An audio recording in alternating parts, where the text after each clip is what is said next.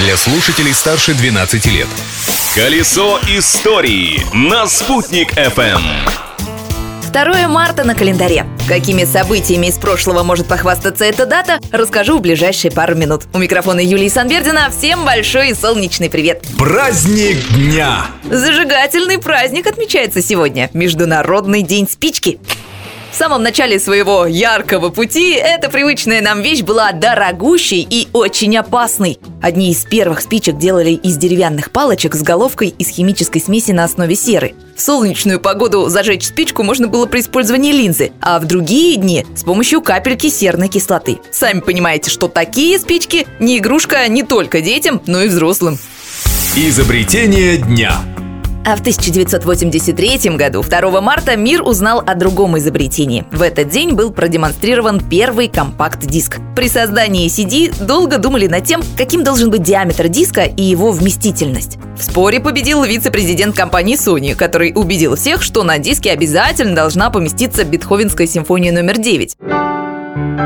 Длилась она 74 минуты, поэтому до 2000 года такой и была максимальная длительность трека, который можно было записать на компакт-диск. Но поговаривают, что это просто легенда, а на самом деле у компании-конкурента Sony Philips уже было налажено производство диска, вмещающего 60 минут музыки. И новая вместимость CD просто уравнивала конкуренцию.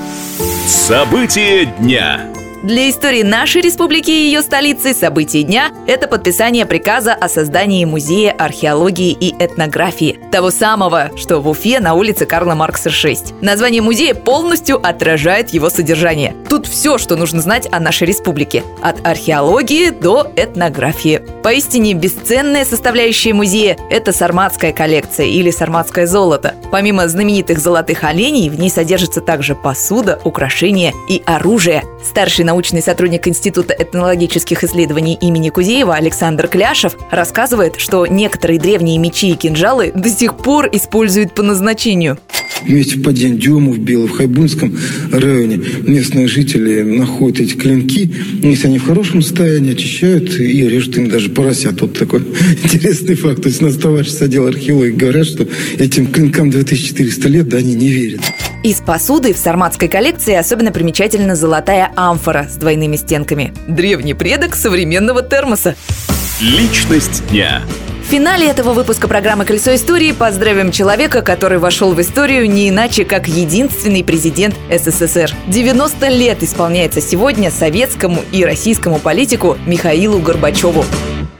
На этом все. Новые истории из истории завтра. Ведь прошлым нельзя жить, но помнить его необходимо.